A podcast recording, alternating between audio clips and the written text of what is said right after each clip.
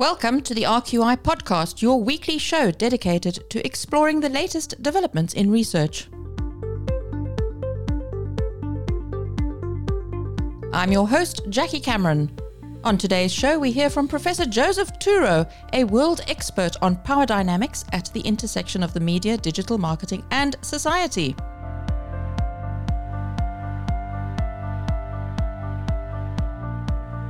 The Robert Louis Shayon Professor of Media Systems and Industries Professor at the Annenberg School of Communication, the University of Pennsylvania, has authored 12 books, edited 5, and written more than 160 articles on mass media industries.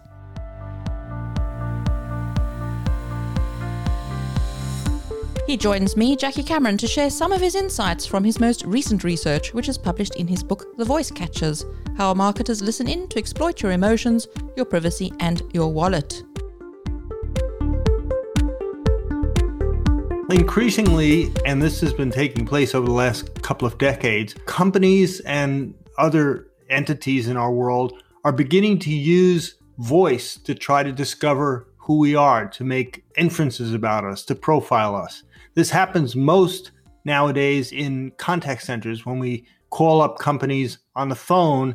A lot of times they have software behind it on computers that listen to our voices, make decisions about us, connect uh, that to the history of our purchases, and then maybe triage us to people uh, in the contact centers who are supposedly good at dealing with people with that emotion or that personality.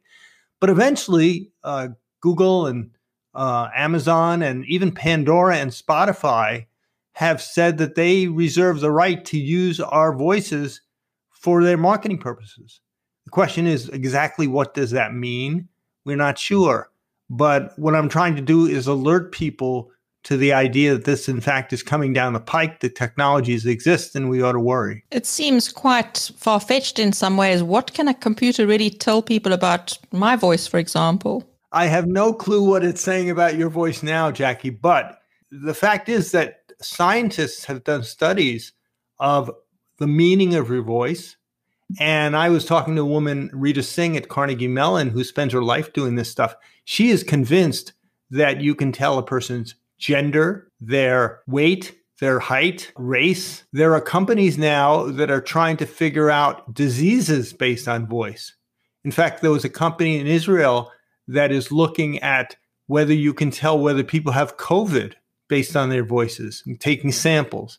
Emotions is an interesting area. Rita Singh and others believe that emotions may be culturally biased in terms of how we designate them. And ironically, that's the area that marketers have fixated most on emotions. But there are people who really believe that you can target somebody based on so many aspects of their voice. And so, what does a company like Google know about our voices? Are they co- collating our voice from different apps? Uh, for example, in Amazon 2, keep a voice print of you to to figure out who you are. If I have an Amazon Echo, for example, in my house, uh, I can have the Echo, if I allow it to, know who I am compared to my wife, for example. Uh, it can distinguish among people in the home. The question is, what will it do beyond that?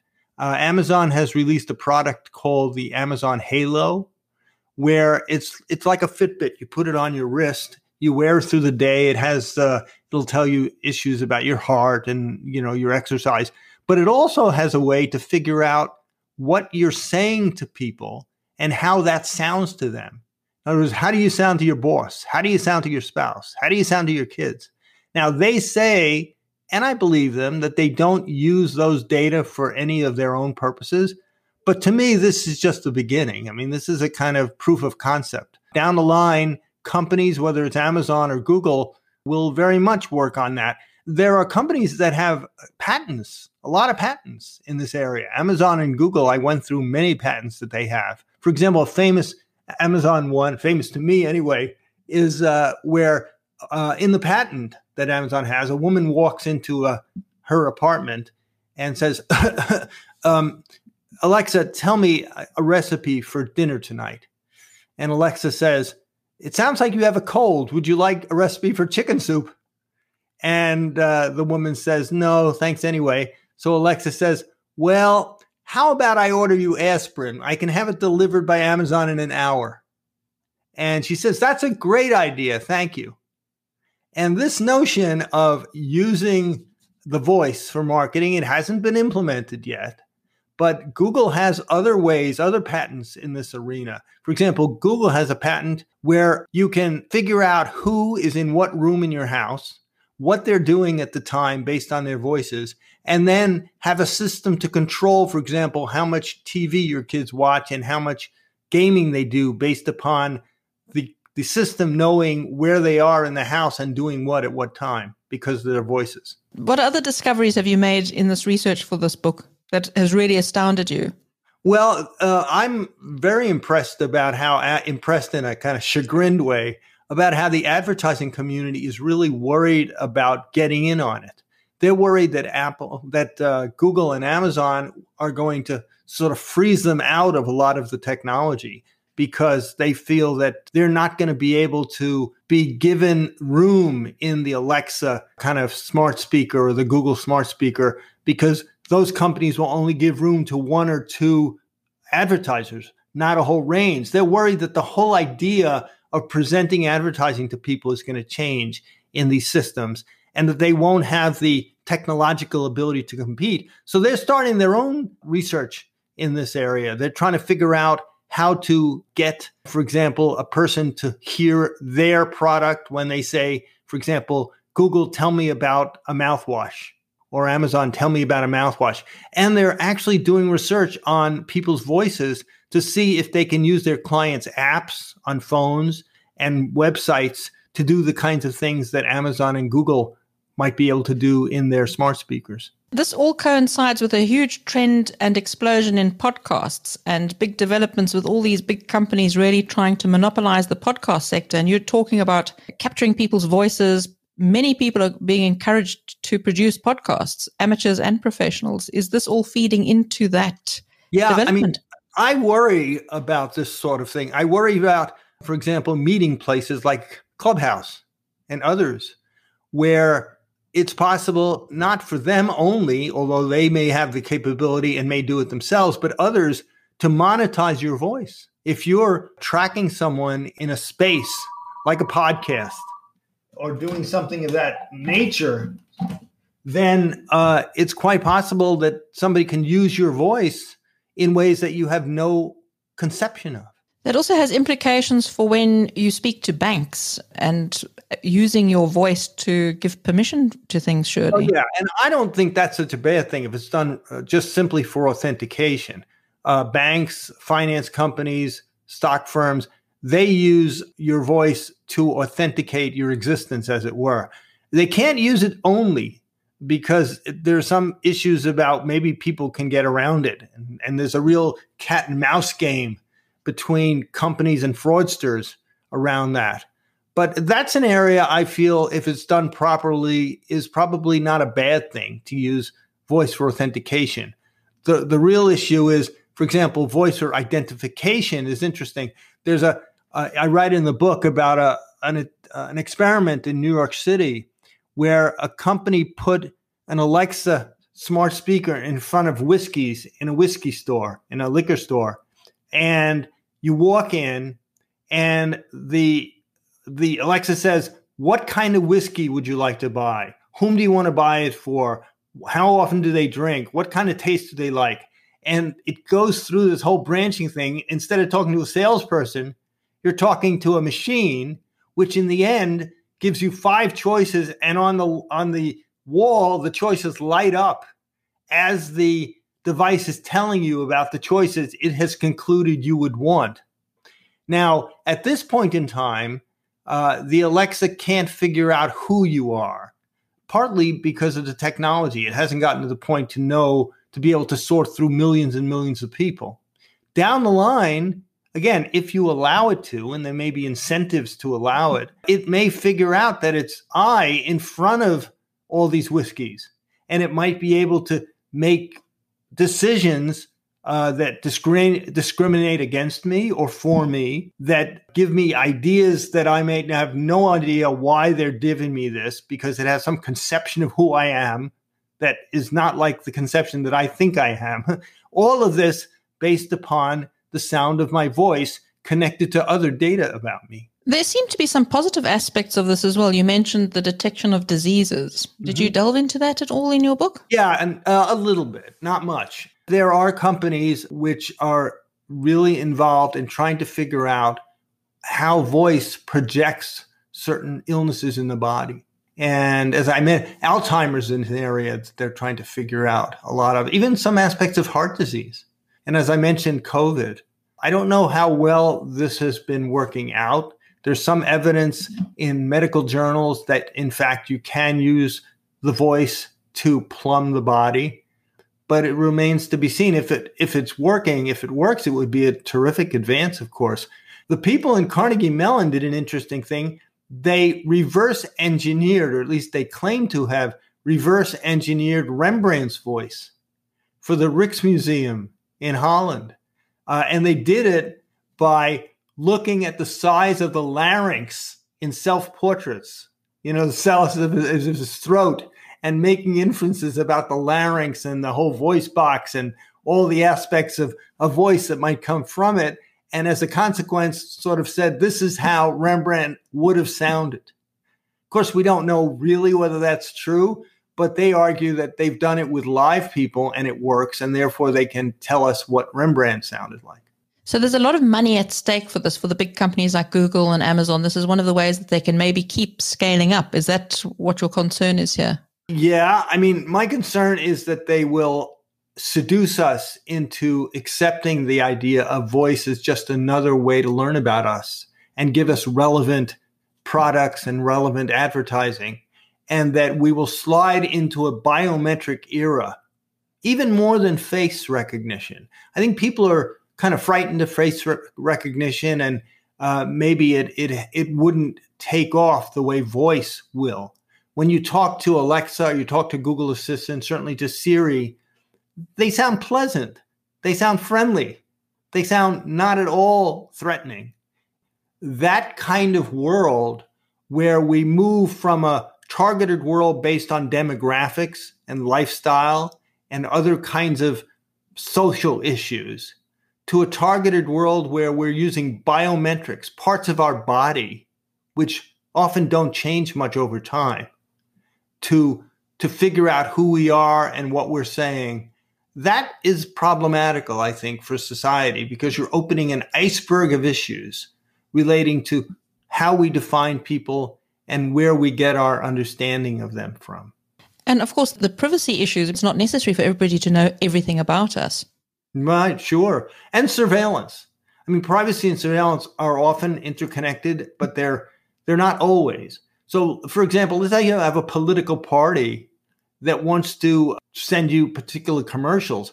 They can make decisions in real time about your voice and send you commercials that are different depending on what emotions they think you have. Okay. Um, there are, I have this idea that, that at, at one point in time, some political party will argue that people's voice prints are public for democratic purposes, you know, just like a lot of data about people in the voter file. And for voter files, they might be able to use my voice. Or somebody might collect voices in various places online like Clubhouse or other meetups and use those voices connected to individuals to make inferences about them that can be used in uh, campaigns for po- politicians as well as for um, for regular products. And then authoritarian credit ratings hmm? for credit ratings. Credit ratings that might be dicey, uh, depending on how governments in you know enforce laws, but it's possible in certain contexts. But what about authoritarian governments where they say it's not just what you said, it's how you said it? And we know that because of we can analyze your voice print. That's scary. Very scary. Let's look at China and the big tech giants there, the tech giants that have globalized to some extent. Where are they with this technology? Well, as far as I can figure out, they haven't monetized it yet. But I have no question that as this technology begins to get dispersed, it will. Right now, we have reports that there are facial recognition companies in China that can distinguish, for example, between Han and Uyghur. in the in in order to figure out who should be re-educated. I would hate to see voice be another step in that kind of direction. There are a couple of other governments that you know the Western democracies really wouldn't like to see this type of technology uh, in their hands. Russia, Saudi Arabia, Iran. Where are they with this technology? I frankly don't know. And I don't know that this is, we're just at the beginning of the possibilities here. The technology for contact centers is a decade or so old. Companies haven't really pushed it very far. Uh, and so uh, th- that's one of the reasons I wrote the book to, to point out that these technologies exist. Uh, they're right at the start. Uh, companies have been putting in voice as aspects of their right to know us. So, for example, when I started doing my research, the Bank of America has an assistant called Erica. And uh, I looked at the privacy policy, and oddly enough, they didn't mention voice in the privacy policy that they could use our voice or they wouldn't use our voice. By the time I finished the book, they had slotted in voice as among the kinds of things that they could use for learning about you. Now, they didn't say what that is. Uh, Pandora also argues that it can use your voice in its uh, uh, user policies.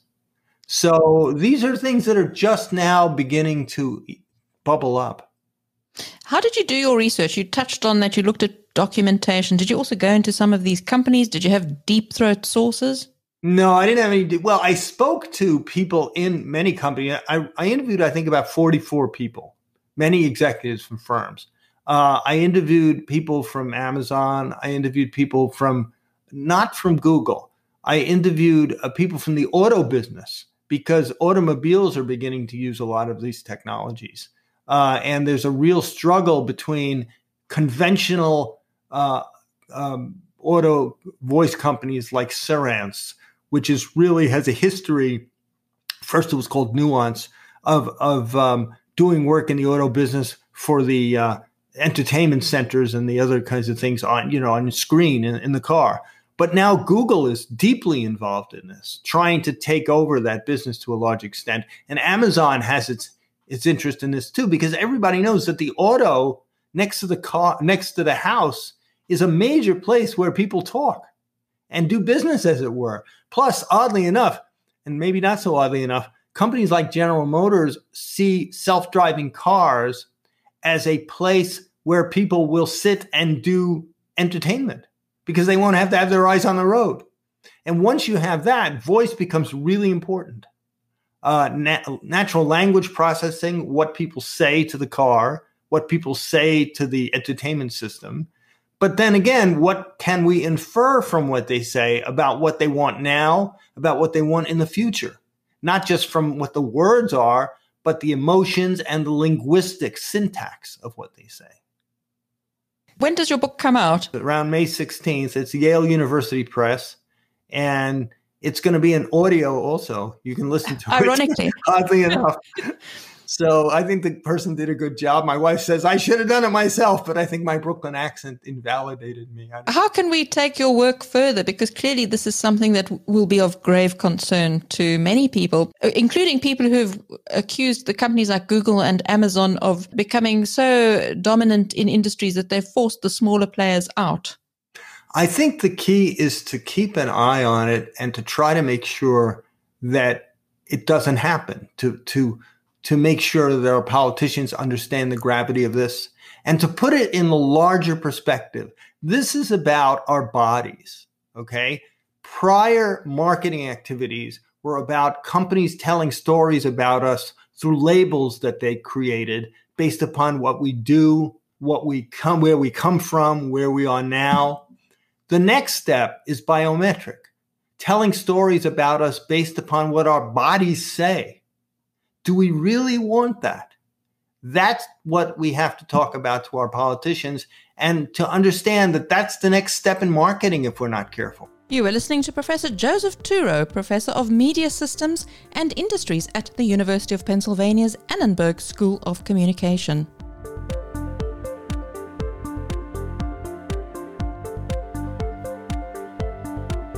I'm Jackie Cameron. If you enjoyed this RQI podcast and would like us to alert you to future episodes, subscribe to the RQI newsletter at paintedwolfpodcasts.com. We also welcome news about your research that you would like us to showcase on this show. You can contact me, Jackie Cameron, at jackie at paintedwolfpodcasts.com. Until next time.